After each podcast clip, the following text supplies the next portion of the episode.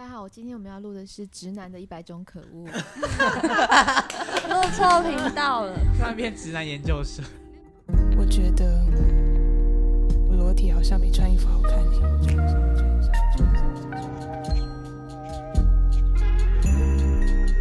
今天其实是我们发片之后第一次录音，就是哦这么久，发行到现在已经两个半月了。他才两个半月，我觉得已经一年了对 我也。觉得。感觉已经过很久。对啊，现在这里的全员就是第一集大家听到的全员，是二三四集都没有再出现，就是全员到齐的时候。对，然后我们大家都有参与企划的工作。我在整理企划会音档的时候，就发现我们很多企划会的录音基本上都是安静的，就是就是大家这样，就是如果那会有三个小时，可能中间有一个小时的时间都是 很安静。对，就这样。然后有一个人讲完话之后，大家就会你已经开始？录了吗？哦，我已经开始 了。这段我刚才想到这段很值得录。那个沉默，对，不要问出来，我会想到。所以反正我我挑音档的时候，其实里面有一些是就是空白，大家没讲话的，然后有一些是这种。这饼干也太好吃了吧，这个真的真赞 的欸但是它不会太咸，它的咸是会让你一直刷出去这很适合在家里工作的时候吃啊。狂嗑。它其实有点像小 baby 米饼，啊，啊对对对对对但是味道重一点点。嗯，重一点。好不可能，不不可能讲这个。而且请问，请问这个现在差在哪？我们有叶配吗？没有吧？没有啊本集由 Jenny 聪明曲奇小熊赞助播出。香港来，香港来，香港的 Treaty，但这样子要怎么让它不分散，让它聚焦？因为记不记得最早开始，我们其实在讨论 NR 的时候，你们不是有问我说，我必须要有写出一个大概初步的方向吗？然后我不是，我记得我有跟你们说，哦，就是泰斯他上一张专辑想干嘛就干嘛，我们就是那就是我的方，没方向就是我的方向，然后你们就说不行。还要我写，就是要很清楚我们要实际怎么做。嗯，对，帮助大家回忆。帮助大家回忆。再听一个好了。好，天啊，这些东西都好好奇怪哦，对，现在就听起来，很怪，嗯，不敢相信是自己讲过的话。所以你觉得佩宇是很弱的家伙吗？不是哎、不是哎、就是应该说我的家伙，现在比较多操作，例如大家操作说哦，很久沉寂很久没有出来发表作品的人，就 是阿亨是不是写的类似？就是他写新闻稿说，大家很爱用沉寂已久，或是什么？对对，就就就是好像会一直想要打这个沉寂的这个感觉，但我就在想有没有别的方法可以标示讲成绩这件事情。嗯。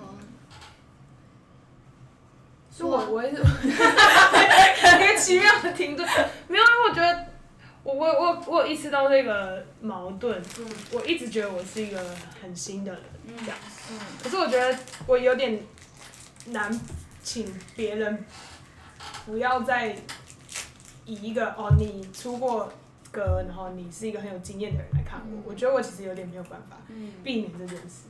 但对我来讲，我自己就觉得我其实很新，就是我这是我第一次做这件事，就是我对很多事都不那么知道，其实对，然后对为什么会讲到这个？对不起，因为你也同意说不要一直用呃层级或这样子的色彩去面对对。嗯，就是我，我确实做过那些事，可是就像我们上次聊说，每一次都是第一次，就对我来讲，我觉得对我来说这件事就是我的第一次，然后我可能还要继续做很久很久很久这样，对，嗯，就这对，这是我的矛盾。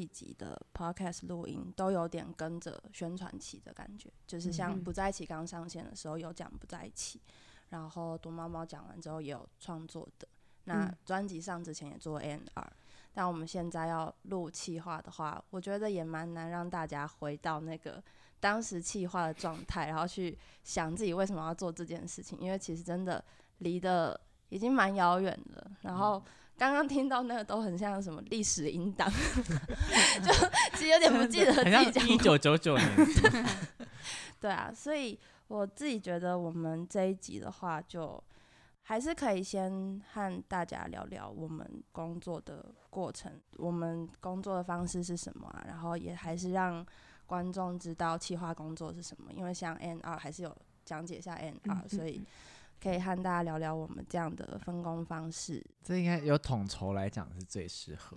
对，现在。但 统筹电力现在电力偏电力少，偏少，统筹无神的看着我。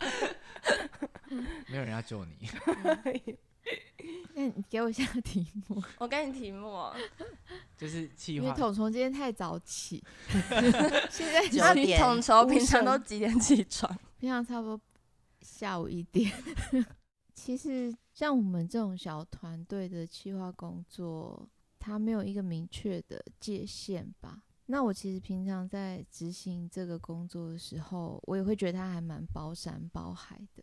总而言之，它的一个很重要的任务就是，当音乐已经制作完成以后，那它又像是跑接力赛一样，把棒子接过来，因为他接着要面对的就是怎么样把这个音乐和这个歌手产生内部的连接，然后接着是要把这个音乐加上歌手以后，再跟外部的观众产生连接。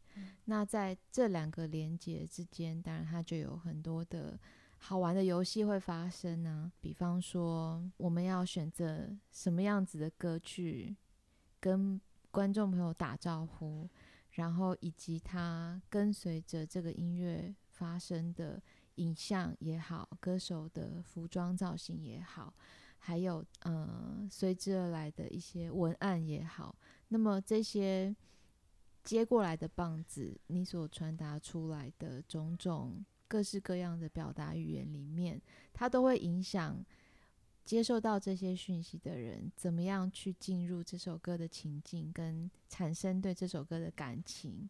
那还有就是设计这些这些歌被接收到的时候，他们可能能够发挥的影响力跟后坐力是什么？大致上是这样子。再回到唱片的时候，我们还是有讲，就是企划的话，A N R 也算是企划嘛，就是前面制作的容音乐内容企划。然后我们是专辑企划，然后其实在更后端有宣传的。嗯，我我自己觉得我们除了在做内容上面的企划之外，我们也蛮认真在想宣传的部分。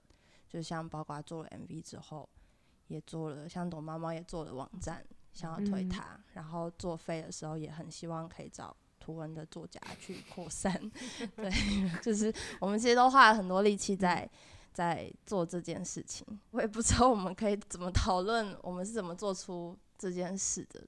我觉得可以，就是呃，还是回到概念这件事情。那计划最重要的事情就是我们要传达什么概念，我觉得要想清楚。嗯比方说佩宇的歌完成以后，那呃，我们每首歌其实都还是有抓出很想要讲的话，嗯，比如说不在一起就不会分分开，我甚至连歌名都要忘记了，不在一起就不会分开。那比方说在这个部分企划工作做的一件事情就是。即便是同样的一首歌，我们还是可以找到角度去传达给嗯观众，我们对于这个时代这个歌的位置是什么。嗯那怎么样着力？就是比方说像 music video，我们可以决定他要拍摄什么样子的剧情。我们这次的呃 music video 它很有趣，它做的故事是你跟你一个朋友，你们可能可以发生很亲密的关系，可是你们依然是朋友。那你不见得可以很坦然的说那是我的一段爱情。对不嗯？对？那这个在现在的世界里面，它并不是一个不常发生的事情。嗯至少在我的周围或我的观察里面，它有些故事是浮流当中在慢慢进行的嘛。然后那时候导演刘丽就很有趣，他其实第一次听到这首歌的时候，就有一个很直觉的联想，就是拍 hotel、motel 还是 hotel，他是说爱情宾馆，然后爱情宾馆老的老的宾馆，，对对，对，然后他他当时其实还不太敢讲出来这个想法，嗯。因为他不是很主流。如果佩瑜一开始给人的印象是一个玉女般的偶像，她怎么可以拍爱情宾馆的故事？然后最后 欲望的欲欲，望哦，欲望的欲，对，所以这时候企划的概念，你就会做一个决定，那这个决定就会影响到别人怎么认识他，跟他敢用什么样子的形象去跟别人面对面。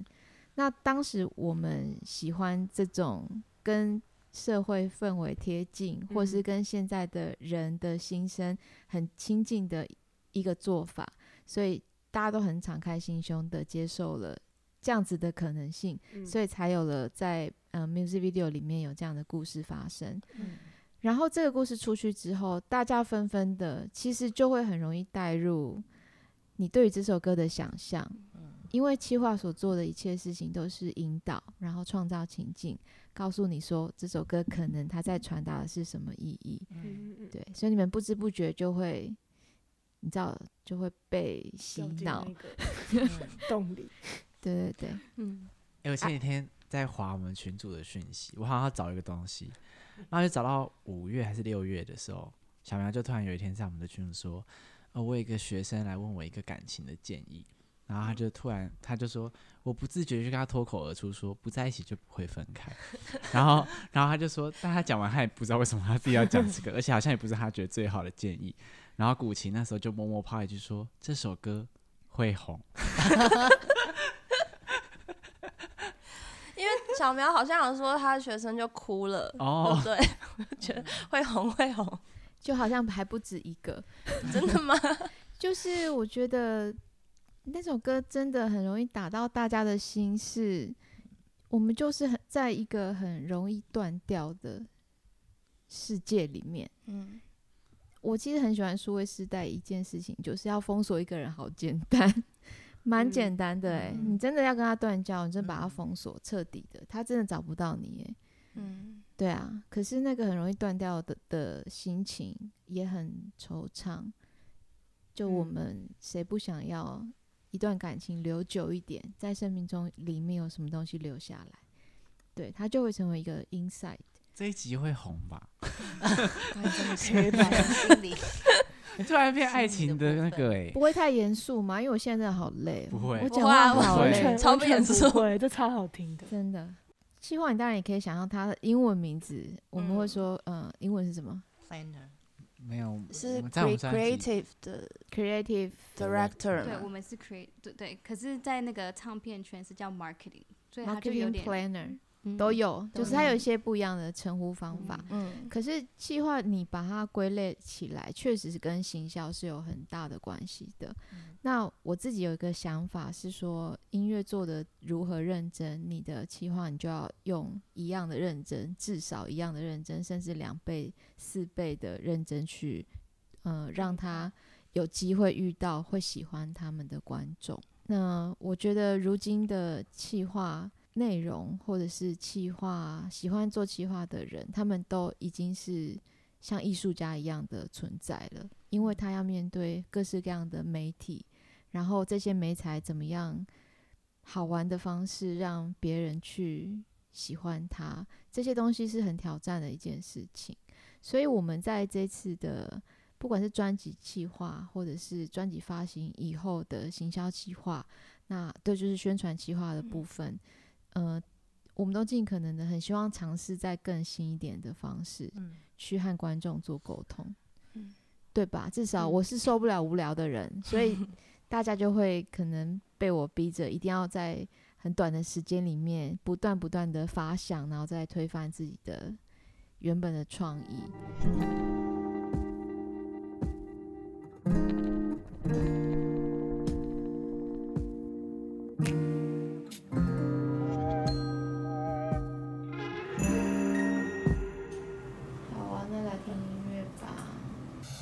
就是第一首歌是出去是不在一起嘛，然后第二个是躲猫猫，第三个是明示，然后明示发出去之后，我们就要走演唱会，走演唱会之后就要迎接专辑。那现在就是要来讨论这个专辑出去的时候，我们要用什么歌去推播这张专辑？还有从专辑开跑之后，应该所有的宣传活动就会开始吧？对。那所以这个专辑播的时候，我们就不会像现在这样子靠数位去做推广，就可以就有机会去上电台啊，或者是节目啊、频道等等。那个时候当然主要在串流平台上面也会带一首歌，就它的声量是比较大的，所以我也想要把比较多的 music video 的资源投在这个第四首歌里。嗯，那我之前的想法是 Let It Be，嗯，那很明确的原因就是因为佩宇可以跳舞，那我就一直一直有这个想法。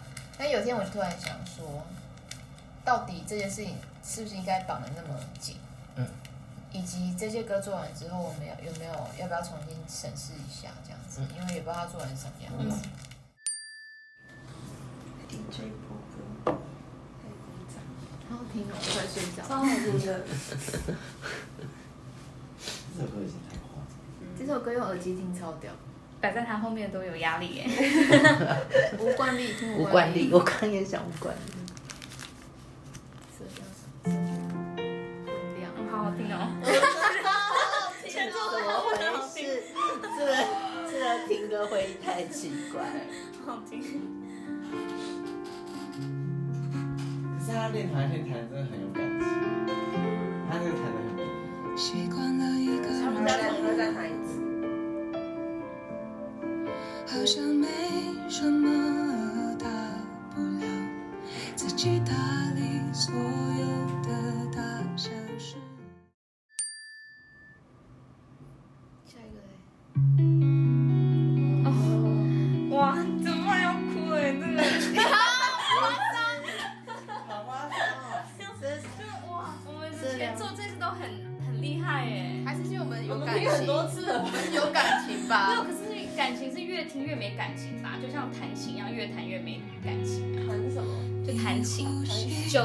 熟悉对啊，可是每次听都还是会撞击心里那种感觉。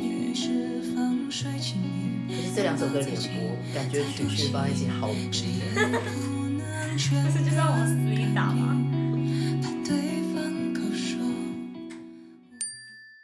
最紧张的歌，紧张？最害怕，明示吗？为什么？很难预测。怎么那么？为什么害怕？哎，我们前三首都是钢琴真的耶。爽了。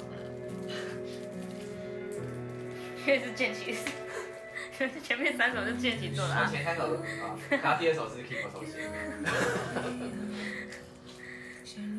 这首也是 keyboard 手写，哎，很好听哎。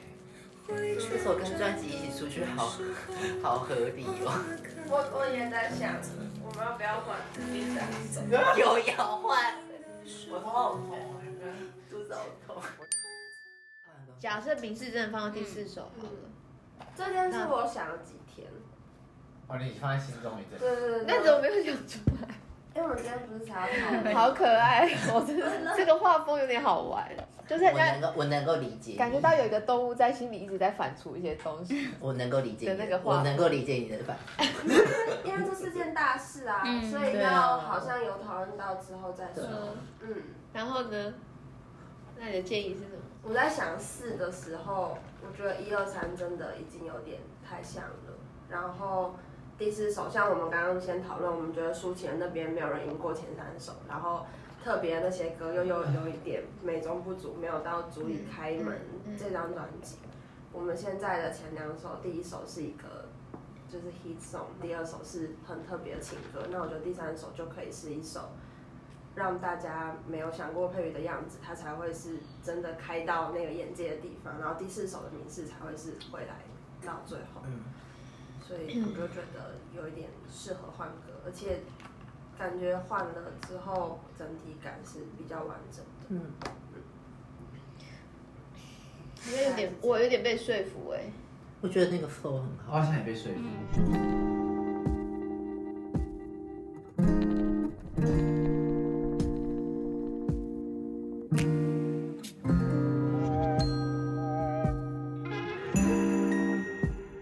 这次的选主打歌的策略，我自己觉得是冒险的，嗯，但是也是很勇敢的，因为这个勇敢是来自于我们是真的很希望能够借由这些比较多获得资源曝光的音乐，让大家很了解，呃，佩瑜其实很真实的那一面，因为我觉得这真实对佩瑜来讲是很重要的安全感。那比方说，我们其实有很棒很棒的抒情歌，无惯例或是吴姿，我相信推任何一首都会获得更大的回响。可是他也许就没有跟佩瑜的个性那么样的亲近。那嗯肺是佩瑜一个很重要的特质，我真的很难形容这个特质，但是跟那个歌就是传达出了很、嗯嗯对很传神的一面。我记得第一波、第二波、第三波跟专辑好像都跟原本我们设定的是不一样的，就是每每每没有一首一样，的，对？没有一首一样。其实我们当初那个封面都拍好了，对 我们硬换啊，硬 我们真的硬，本来那个，因为其实蛮多专访有提到，嗯嗯。在这次呃先行的单曲封面，我们有三个连续的卡，对，呃，单曲封面这件事情也是企划要完成的一个部分，因为我我就是前面有讲嘛，那你把音乐接过来之后，你给他一件衣服穿，那这些视觉的表现都会回归到你对这个歌手的认识。所以，嗯、这次因为跟佩瑜是很亲近的在工作，那他的一个优势跟好处就是说，我们真的可以很理亲近的去了解这个 artist 他很希望自己能够被认识的样子，嗯还有他自己本身够不够舒服跟安全感。因为明示我们在讲的是一个安全感的内涵，嗯嗯嗯，嗯，所以嗯、呃我记得当时换歌的时候，换歌之前我们已经把顺序排好了，嗯顺序是不在一起就不会分开，然后是 Let It Bleed，然后接下来是明示，嗯然后第四首是大家都选不出来的主打歌，跟专辑一起出来的歌，对，嗯本来的顺序是这样子，所以我们的封面也是按照这样的顺顺序去拍。嗯然后它的一个主要的概念就是让那个背影回过头来，那让他可以跟大家见面。嗯、在选第二张封面的时候，佩宇有了一个很特殊的反应，就是第二张封面是在海旁边拍的。我们在哪里？坐在海坐在海里，泡在水里，我们是在哪边拍？我有点忘记。北海岸。对北海岸，嗯，哦，那天光很漂亮，非常的漂亮。就太阳快要下山了，嗯对对对，嗯就那天佩宇拍了很多美照，真的嗯很漂亮。然后我们每一个人都很喜欢，他转过来很明朗微微的正面，对，很明嗯朗的一张正面的照片。但是佩佩宇就是有点力排众议，那那一张是不是 他有看镜头的 对吗？对它对几乎已经几乎是快要对对对，对，因为我们本来想象是他回过头来的第二张，他就是一个很已经很准备好了对对，的一个准备好要流血，然后要流动的 一个影像。光全场那种对啊。对的气氛，而且《Let Let It Be》那首歌非常嗯。的特殊，因为嗯我们想象不到佩宇会喜欢唱像这种有点呃怎么讲那个风格的 R&B 黑人黑黑人黑人音乐。黑人，稍微啦，对啊，它也介于流行，然后嗯。也有一点节奏感的东嗯西。结果那时候佩瑜真的是很坚持哦，而且他就是他讲完，他就选完那一张之后，然后小苗就写了一篇，为什么他觉得转正另外一面那张张比较好，好，然后佩瑜就再回了一篇，说为什么他觉得要侧脸，然后我们两个没完没了，来回来回住住住，这个就是企划会议找不到音档的原因。对，哦，对，我就是我们这个团队最特别，就是 然后小苗就突然就觉得我心里就有一个直觉，我就觉得现在已经不是在讨论到底要 正面还是侧面的问题，嗯是其实佩宇根本还没有准备好以《Let It Bleed》这首歌面对大家。嗯我认为在那时候我有一个很奇怪的直觉跟判嗯断。那因为在不在一起里面，佩宇在饰演的是一个角色，嗯可是当他要变成 Let It Bleed 的时候呢，他必须要非常的敞开，他才能够跳舞啊。本来我们有设定他是要嗯跳一个很可能很有性性感的姿势或魅力，或者是更狂野的一支舞蹈。但是我会自在才可以去到那里的感觉，对，嗯，所以在那个选封面的过程里面，我赫然的发现，其实佩宇可能还没有准备好。那这个发现让我重新回去听我们做好的这些歌，我就意识到，也许对他来讲比较好的一个顺序是，可能是《躲猫猫》这首歌，说不定它也是一个沟通的方法，因为那首歌事实上跟不在一起有点像，可是其实更亲近佩宇本身的个性，对我来讲。然后另外一个是我对这首歌真的是偏心，我非常的偏爱这首歌。我那时候还放话 说，如果这首歌没有红的话，我就要退出流行音乐圈。我现在可以退出了，因为它真的没有红。没 有没有，它有红，大家只是他红真的很默默，对，它是很无声的传流传，对，我觉得那首歌这么特别，就是你都想象不到它的旋律的走向，然后歌词又这么的揪心，怎么会嗯，想象他应该有更多人会得到共鸣？我刚以为他要骂听众，说，我刚以为怎么？懂不懂啊？你们都听不懂。在专辑发行之后，我偶尔还是会把这张专辑拿起来整张一起听，然后我不后悔我做过的所有的决定，可是我只会问我自己一件事情，就是这一次的主打歌选择，我现在回头可以检视了，到底嗯当初的决定我后不后悔，或者是我们有没有调整更好的空间？蛮想听你们的想法的，你们觉得嘞？嗯但是我回来听，我会觉得是是，我是喜欢这个顺序的，被大家了解的顺序。我自己好像也是喜欢的，我我觉得这个顺序蛮像我的，所以我我在呃以这样的方式面对。呃，大家好，我是洪佩瑜。想说一个网男网友的会留言说闯入：“哎、为什么十二分五十九秒有一个男生？”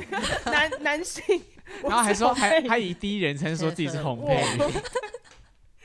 他感冒了，他感冒了。对我感冒，没有没有没有没有你想的这么好好糟。好，反正就是我觉得作为一个站在这些气话前面，就是呃跟以这个气话的状态出去跟大家见面的这个人来说，这个顺序的逻辑很是我自己在思考的，所以我就觉得这样子被认识很开心。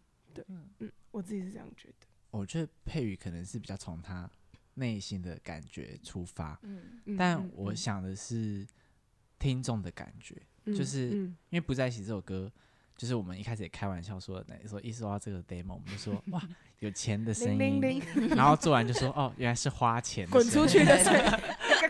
对，然后但我觉得这就是因为这就是佩瑜暌违十一年第一个他以他的名义，就是以他的厂牌发行的嗯单曲，那我觉得还是势必是要有一个媒介，让以前的听众也可以连接到现在的他。那我觉得这个是这一首歌，的确是整张专辑里面，好像大家比较会预想到洪佩瑜会唱的歌。嗯，嗯，嗯那我觉得看各个评论区大家网友的反应，好像真的蛮有我们预期的效果。就大家就是说，而且我们也是，其实我们就在第一首歌的时候对外强调是回归，就是其实我们之后就再也没有讲过这件事。嗯确实，嗯对啊我们自己没有啊。对对对，所以我我觉得这嗯个也是、对我来说也是让听众比较好连接到现在的你的方式。好像其他歌曲好像没有想到比这个更好的选项。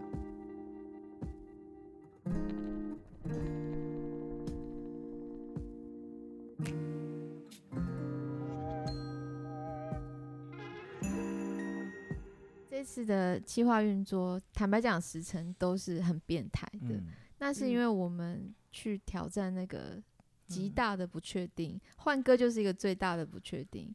那你要换歌，你就要重想你要做什么。嗯嗯，然后我记得躲猫猫的 MV 是不是也只花一个礼拜拍，？也只花一个礼拜。哦，而且哦，这这要现在聊吗？就是我刚刚其实也很想问，因为这四首 MV 有两首算是小苗导演的，但是企划自己当导演，这样不会错乱吗？会吗？我不知道，为什么要丢回 我不知道，我不知道，我觉得，我有我觉得应该是，笑死。为什么会错乱？就是会很 k 笑啊，就是自己要哦，然后又要再客观对地啊去看整个。没有，我从头到尾都很主观，我做企划也很主观。哦，对，我记得我们就是 对啊，对我们开宗明义就说大家就是要主观，对啊，因为我不是一个很崇尚客观做事 情方法的人。那我没有讲错，我上次去宣传，我说我们这个团队都在搞死对方，搞死对方。我们都在我们都在努力的不放过对方。对啊，因为我有跟大家讲嗯说，我觉得主观去发展你自己的直觉，或者是你认为这个东西很吸引你，你很心动，嗯那你很有感觉，那这个东西本来就是在创作过程里面最重要的一件事情。嗯可是主观的事情不代表你不能让别人感同身受，那是那个是后面技术性的问题跟经验的问题。嗯，躲猫猫你会跳下来拍，最大原因是因为来不及。来不及，还没有钱。哦，对。我们那支啊 MV 没有预算，所以对，因为原本没有没有抓到这个的预算，对这样讲出来，真的会不会很伤害？伤害伤谁害谁？的形象？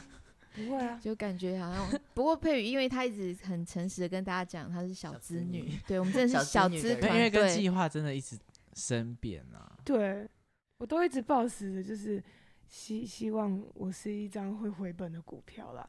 就是我觉得前期的这些合作，我一部分当然会觉得很抱歉，就是大家真的会用一种来帮忙的心情，或是想要用最少的钱去哦，我是洪佩瑜、啊，我一直觉得我今天的意思，算很怕大家迷路。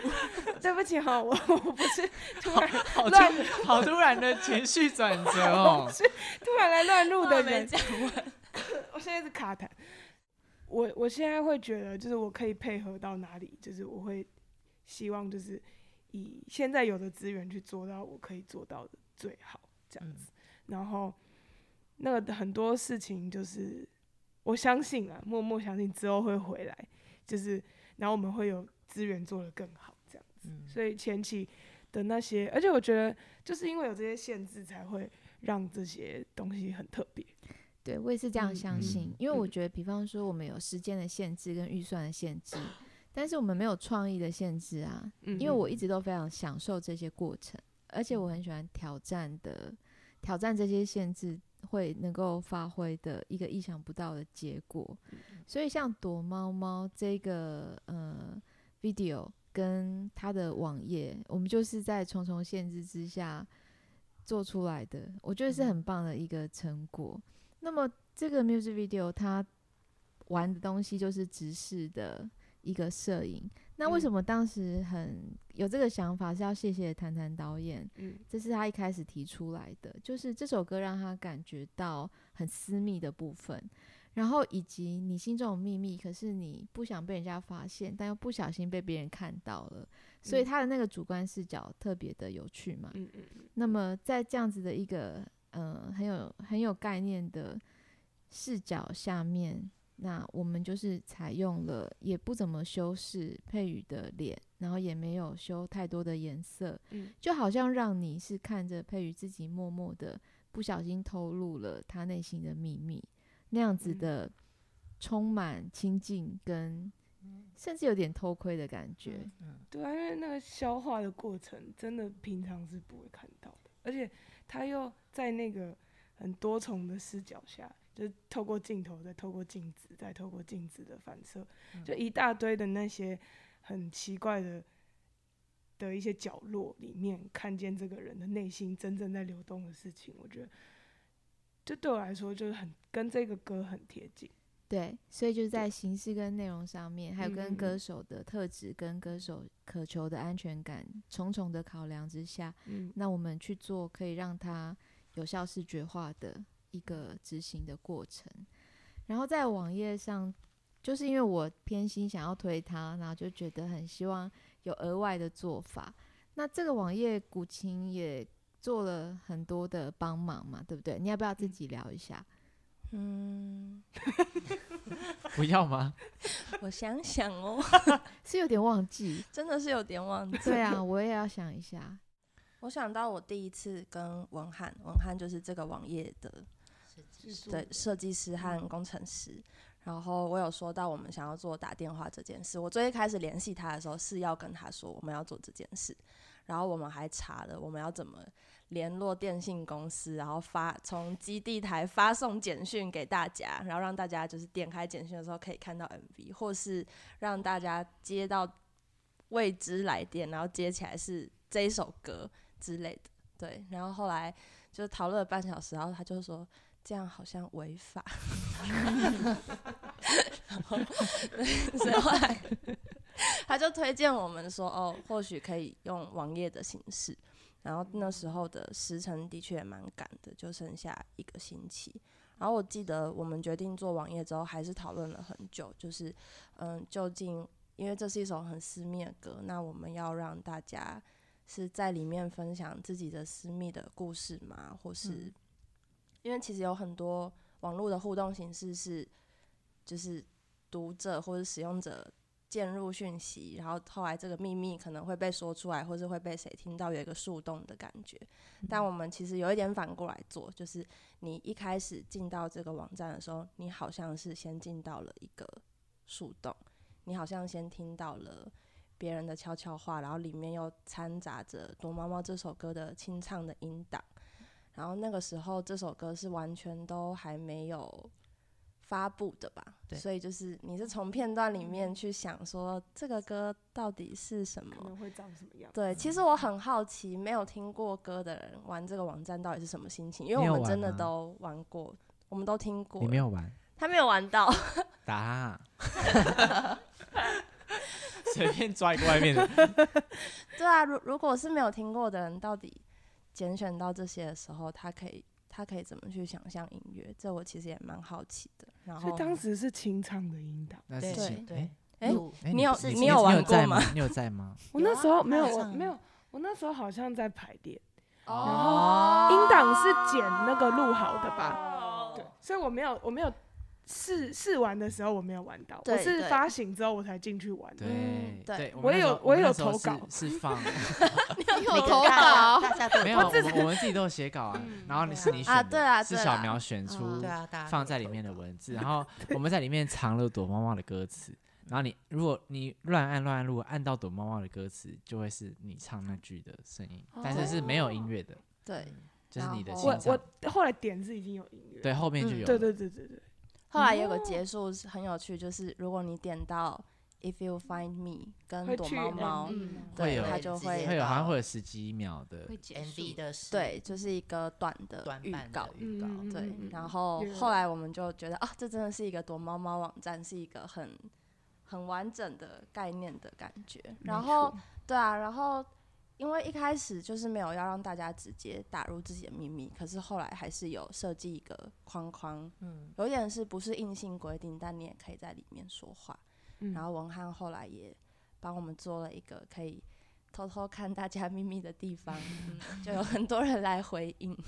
嗯对，现在我后来回回想起来，嗯真的是一个很浪漫的企划、欸，嗯嗯真的。小苗后来不是就是说要我去回复那些吗？嗯，我在家里回复，我都觉得好好玩哦，很像变态。但对啊，然后后来那些话就有有被选一些放在网站上。对，就是这个网站现在点进去应该还是对，就在，躲猫猫的发行之后，嗯，这网站有改一次版，对，就是嗯变成我们挑选一些网友留言的秘密，呃，应该是嗯佩瑜挑嗯，他有他觉得他有感觉要回的，嗯嗯，然后就嗯变成你点进去这个网友的秘密会是佩瑜回复你的音档。对，配于录音回复了这个。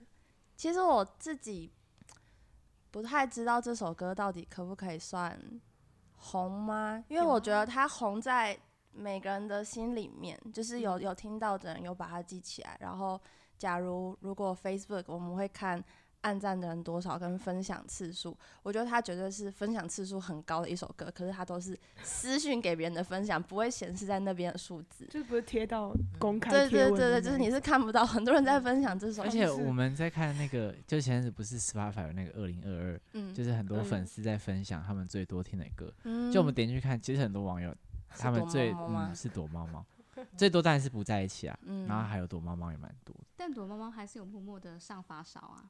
哦哦，对对对对对好好真抖的的吗？一首。歌，对，还有都不知道发烧，哎，有有有，还有上发因为我不知道这件事情。其实我刚刚讲说他红不红是一个开玩笑的说法啦，因为嗯我其实心里也知道每首歌它就是会去不一样的地方。嗯。那我们给它不一样的翅膀，它就用不一样的地方滑行，或者是嗯。飞行，或者是慢慢走到不一样的人心里。那《躲猫猫》这首歌，我觉得它就是一个，真的是我们就小小声的讲，可是它就是能够讲入很深的心里很深的一个角落的歌，嗯所以我就觉得我们做的这些事情也都符合他的气质。那这个就是一个在企划上面，我就觉得很棒的地方。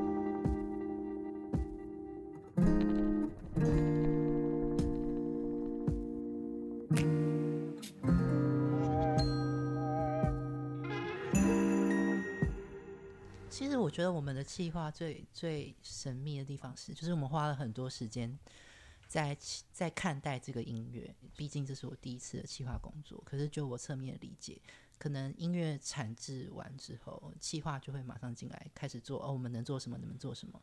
但我觉得我们这个团队真的花了很多时间在理解，然后还有跟佩瑜一起等待时间的酝酿。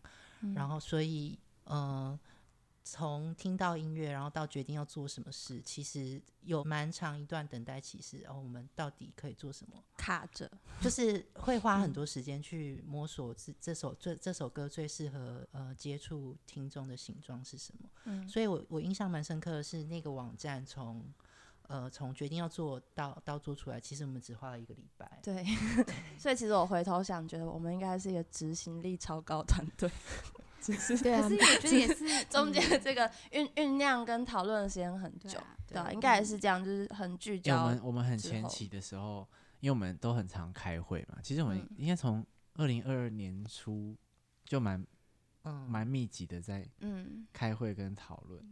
然后因为我都在我们家的餐桌开会，那我室友都来来去去，然后就每次我开完他就说你们到底在讨论什么？他就说我从我就在坐在客厅听你们开会，我真的听不出来你们在干嘛。然后就是因为你们很长就是半个小时不讲话，然后大家安静，然后他就说你们这样真的做得出东西吗？不会觉得很浪费时间吗？然后我就又哑口无言，我就说嗯呃做做做得出来啦，这样。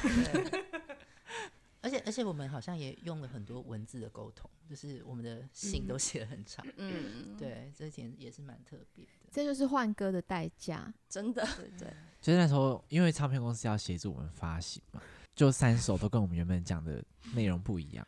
然后每次一要换，我就是拿着我的手机，然后就要传讯息给唱片公司的我们的好朋友建良哥，我就跟他说，那个我们好像要换歌这样，然后就说，然后他他第三次的时候，他就回我说，你们这个团队会做出什么事，我都不意外。对，第三首我们是怎么决定要换成飞到月亮的啊？就是刚刚的主打歌会议，然后我们完全就当时候的第三首是明示，嗯，我们要讨论发唱片的时候第四首是什么。对，然后你就哦，你就抛出了这个想法，对，就是我酝酿很久 抛出来，被小苗嗯笑说很像小动物。那个时候我们算是第一次重听所有的音档，嗯然后也是啊，因为那时候终于收齐了。对那时候所有歌曲都接近完完成对嗯就是八月十四号，对，然后飞到月亮是九月九号上。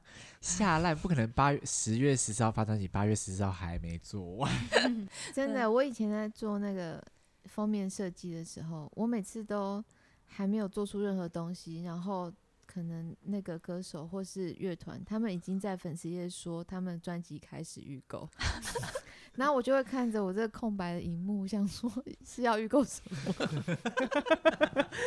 好精哦，但那都大概是多久？预购有时候可能就是我忘记了，反正我印象很深刻，不止一次发生这样的事情。那我们有好多次都好像快要开天窗，可是就后来也尽力的没有让它开。尽量安全嗯达阵了。嗯嗯嗯，而且我那时候还传讯息给设计师说，我们要。换歌，然后设计师说哈，我做好了欸、真的哦，哦，他那时候做好了。他们已经把明示的封面做好了，然后我就传讯息跟他说哦，不好意思，我们要换歌的时候，他就说哈，我们 layout 都排完了，然后我就说真的很拍 C 这样。真的很谢谢大家。真的。对，这个工作充满了需要跟各式各样的人沟通的的压力，但也有快乐，对不对？牵一发动全身。嗯 真的，那我觉得真的很有机啊，因为飞到啊月亮，像那时候我们原本也不是这一张照片，原本是另外一张你们记得吗？我说要没有，重点是哦超好笑没有没有教的我很喜欢，最好笑是说说要转成正面面对大家，然后没有教教。啊所以我们是从那个摄影师精心拍摄的一些照片里面挑出了 NG 的照片，对，竟然让它成为了单曲的封面。可是我们觉得这就是废的精神。没错，会背到模糊很赞吧？我们后来不是放模糊的那张，不是不是，不是啦，不就是是嗯嗯正面就是几乎都被发丝挡住。嗯嗯，然后还有一些而且那时候还特别跟还特别跟家辉说不要修掉发丝对什么的。嗯嗯嗯嗯嗯，就那样很好。然后设计师还帮我画一些星星在上面。啊对，然后原本也在讨论这首歌到底要不要有 MV 呀、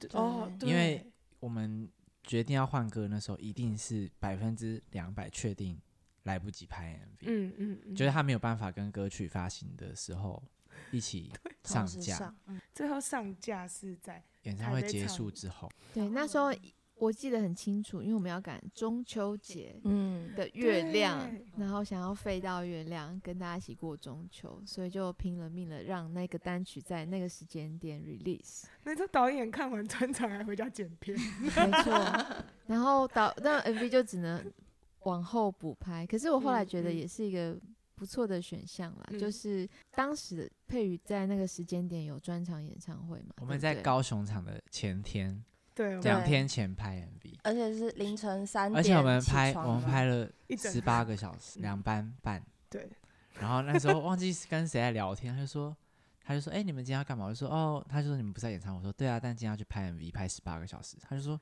你疯了吗？你让歌手在演唱会两天前拍 MV，还拍十八个小时？但我那那整天在玩的很开心。那支 MV 嗯也很有趣啊。那我们是跟洪瑞导演，我们也是第我也是第一次跟他合作，就以前只是认识的朋友，然后知道他就是拍很多美秀集团啊，还有一些很很酷的影像。嗯嗯嗯，然后原本原本预设把这个影像交给他，他是会拍出一些很酷酷炫的东西。就他给回来的一个脚本是一个很可爱的脚本，他自己就说哦，他觉得好可爱什么什么之类。我觉得最好笑的是，因为啊，因为民视的拍摄是在这个之前，就是啊前面嗯三支的 MV、其实都不是我主要去沟通这些专案，然后飞到月亮是我第一次 hold 整个 MV 的专案，因为那时候大家都有各自的事在忙。然后就是到了那个 MV 的拍摄现场，我要打给导演问他在他们在哪里的时候，我发现那是我们讨论 MV 以来我们第一次打电话，就我们从来没有通话讨论哦过这是 MV 要拍什么。其实到现场前我也不知道我们要拍什么。算是一个很也是莫名有一个信任的感觉。，对啊，然后就去，然后导演也就很很快速的说啊，我想要怎么样怎么样怎么样，然后然后反正他他只有传讯息跟我说，嗯，我会在拍摄的过程中，随时我会给佩瑜有一个舞蹈挑战，这样，然后就拍拍，他就说跳舞。这样，然后就要带来一段舞蹈，然后跳完了之后，他就是整天拍完的时候，他那个拖鞋已经烂掉了，对因为那个拖鞋根本不能跳舞那。个缝线已经已经喷开了，那个脚趾已经冲出去，那个拍摄就是佩洪佩瑜的舞蹈大挑战，很会取景。因为我那天就是一直被载去一些我根本不知道会去到哪里的地方，然后途中还遇到下大雨什么的。对啊，原本那天是还下大雨，但是整支 MV 都是外景。对，然后剧组就很担心，原本说要不要延期，嗯，我就说我们真的不能延期，就玩一天都不行。对，然后小苗就因为小苗那天没有办法来，他就传讯息跟我说，没关系，有风拍风，有雨拍雨。他最爱讲这句话，这是侯导的话，侯孝贤最爱讲有风拍风有雨拍雨。他说紫薇，我们没有延期的选项，有风拍风，有雨拍雨。跟他说我们没有要演，而且我还跟子伟说，我观察洪佩瑜很久了，他每一个拍摄都是大晴天，他有晴天娃娃的体质，相信我，不需要害怕，不用改日期。因为不在一起，好像原本也有在担心。对，好像会下雨，结果非常热，对，非常热，晴朗。而且我对。而且我有印象，好像那时候我们有问导演有没有预备，就是到当天，没有，他就然后结果导演就说没有，我们就跟他拼一个。对导演是这个调调，的，他就对说拼冲一发然后导演导演很好笑，因为途中就开始下雨。对我们有我们有中间有多我们中间有一个小时坐在车上，对，然后我们有一个小时在阳明山的车上，然后那个就我们就坐一直坐在车上，然后就看那个雨一直下下来，啊，今晚惨了惨了，无哎望。唱完唱完唱完，然后他们就过来说，好像在十分钟就停了，然后就准。真的真的十几分钟后雨就停了，然后我们就开始下车，要准备拍一拍，然后导演看完他就这样用手比两行眼泪流下来。YouTube 留言区有一个网友说，我以为这首歌会是在房间里在房间面拍对，但怎么全部都在外面？各位各位你各位，那就是脑内轰趴呀！就那些外景的事情，很有可能就是是脑内发生的事情。而且我穿着睡衣，我刚刚讲的是那个呀口号。哦，配鱼配鱼，至死不渝。哦，那真的好可爱。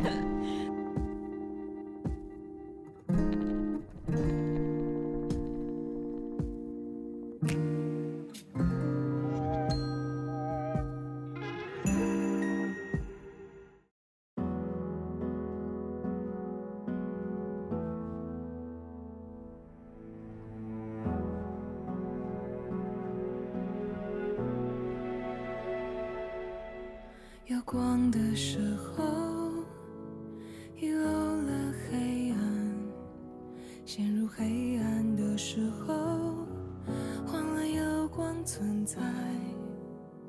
挥拳战斗的时候，忘了可以逃走；得意自己聪明的时候。洪佩瑜本人对这首歌也有莫名的自信，我不知道从一开始，始收到这首歌的时候，对啊我，们就一直说，哦，嗯这首歌很不是传统的拔蜡歌或流行对歌曲式啊，嗯然后歌词讨论的本身。对，就是我身边的大家都这样一直在跟我讲。可是我一是因为我觉得这首歌好像是这张专辑第一次浮出来，就是那个湖中女神第一次爆出来，可能就是《明示》这首歌。就是虽然那个时候就是一个雏形，然后是一个 demo，但我觉得好像他已经讲了某一个程度上这张专辑的一些故事，然后好像很多事情后面长出来的就会，我不确定是依附在这个事情上面，或是他长离开他们这样子，不知道欸，这真的是一个那叫什么投射者的一个一个 一个直觉吧。我那个居中心定义，我有一个讲这种了，我一定要讲完。我有一个说不清楚的直觉，可是我觉得至少到目前为止，我觉得那个直觉某程度上带领我去了一些蛮好的地方，而且我觉得可能真的是因为建奇跟小苗这个组合，真的对我来说也是很梦幻的。先从之前的千寻开始，我自己就觉得，对啊，他他好像会是一个蛮好的开头，对，从他是第一个发生的事情到他后来真的，对对对啊，我真的是对他很有自信的。虽然我不知道怎么说服大家，我真的我也没有想要说服大家，我没错，他没有想要说服任何人。对我就是有自信，这个语调是，我没有在学别人。嗯嗯，陈建奇、王小苗就是赞，傻眼。我觉得有时候人就是这样子，你其实莫名其妙的很喜欢某些东西，可你就是没有那个对没来由，但是你又没有信心，觉得别人也会喜欢跟你一样的。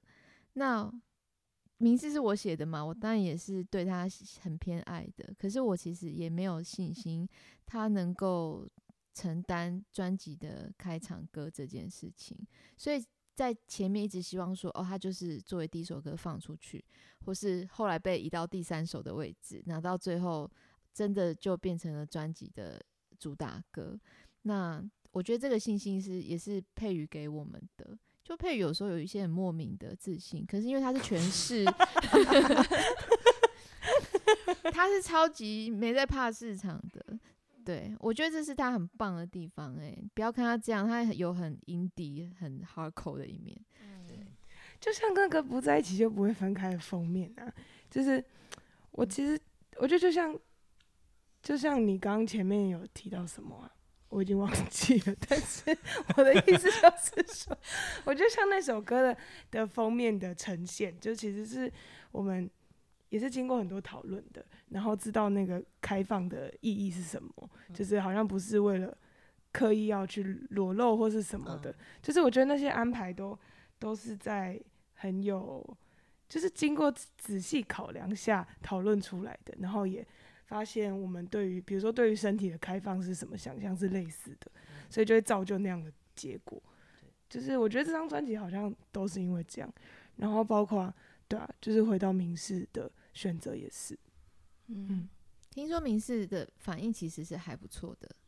嗯我会我会看微博跟豆瓣，因为我觉得，对，这我们之前一直在跟我们很常私下来讨论说，就是现在微博跟豆瓣的网友，我觉得他们就是讨论音乐啊，或是讨讨论各种事情，其实某种程度来说，我觉得他们比我们更敢在那些平台发表自己的想法，因为我觉得现在，呃，我们身边的朋友很多都已经不会在网络上真的分享自己对作品的看法，看法就是很很沉默，就会比如说刚刚小苗就有讲到说，他都不知道躲猫猫是谁在听，嗯那因为可能很多人就是在自己的社群里面封闭封闭式小账嗯对封闭式的社群或是自己的小账，那他这些他可能也没有多补充的文字，他可能就是直接 share 这首歌到他的现实动态，那他也不会多讲什么。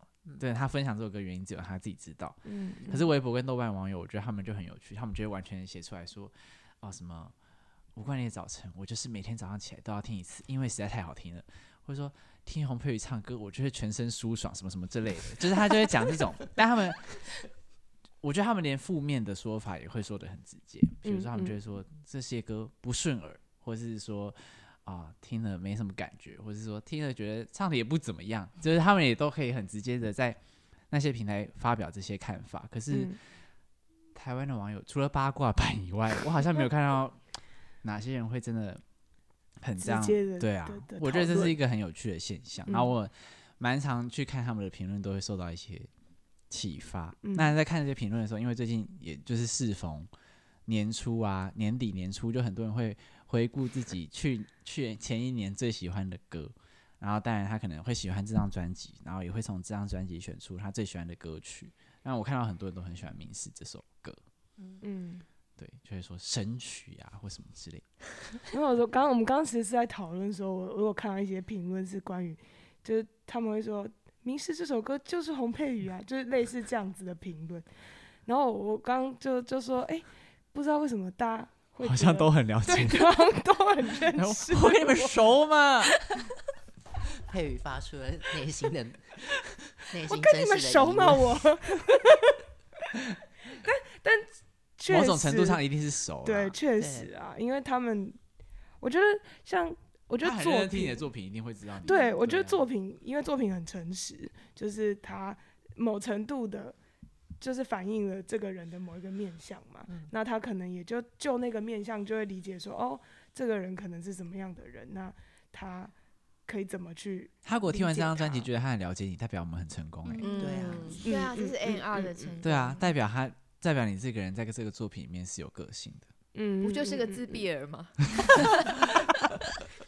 这结论？哎、我还看到那个 Apple Music 的编辑，他们嗯不是都会写文章吗？嗯他就说明示这个主题超级，就他他没有说超级，他当然用比较好的写法。嗯他说明示这张专辑的主题非常的自密，可是他觉得，但是在音乐的风格跟曲式上，又有想要跟大家连接的感觉，他们就觉得蛮好。嗯，其实这主题真的很自密，就很自己啦。我印，象中团队里面有这首歌一些真的一直改来改去，MV 你有没有写二十个版本啊？有我们包含 MV 也是而且他每次他每次都会丢一个小苗，因为小苗也是呃明视 MV 的导演，然后那时候他决定要自己拍之后，他就很常在深夜丢一个 MV 脚本说，大家帮我看一下，赶快给我一些意见。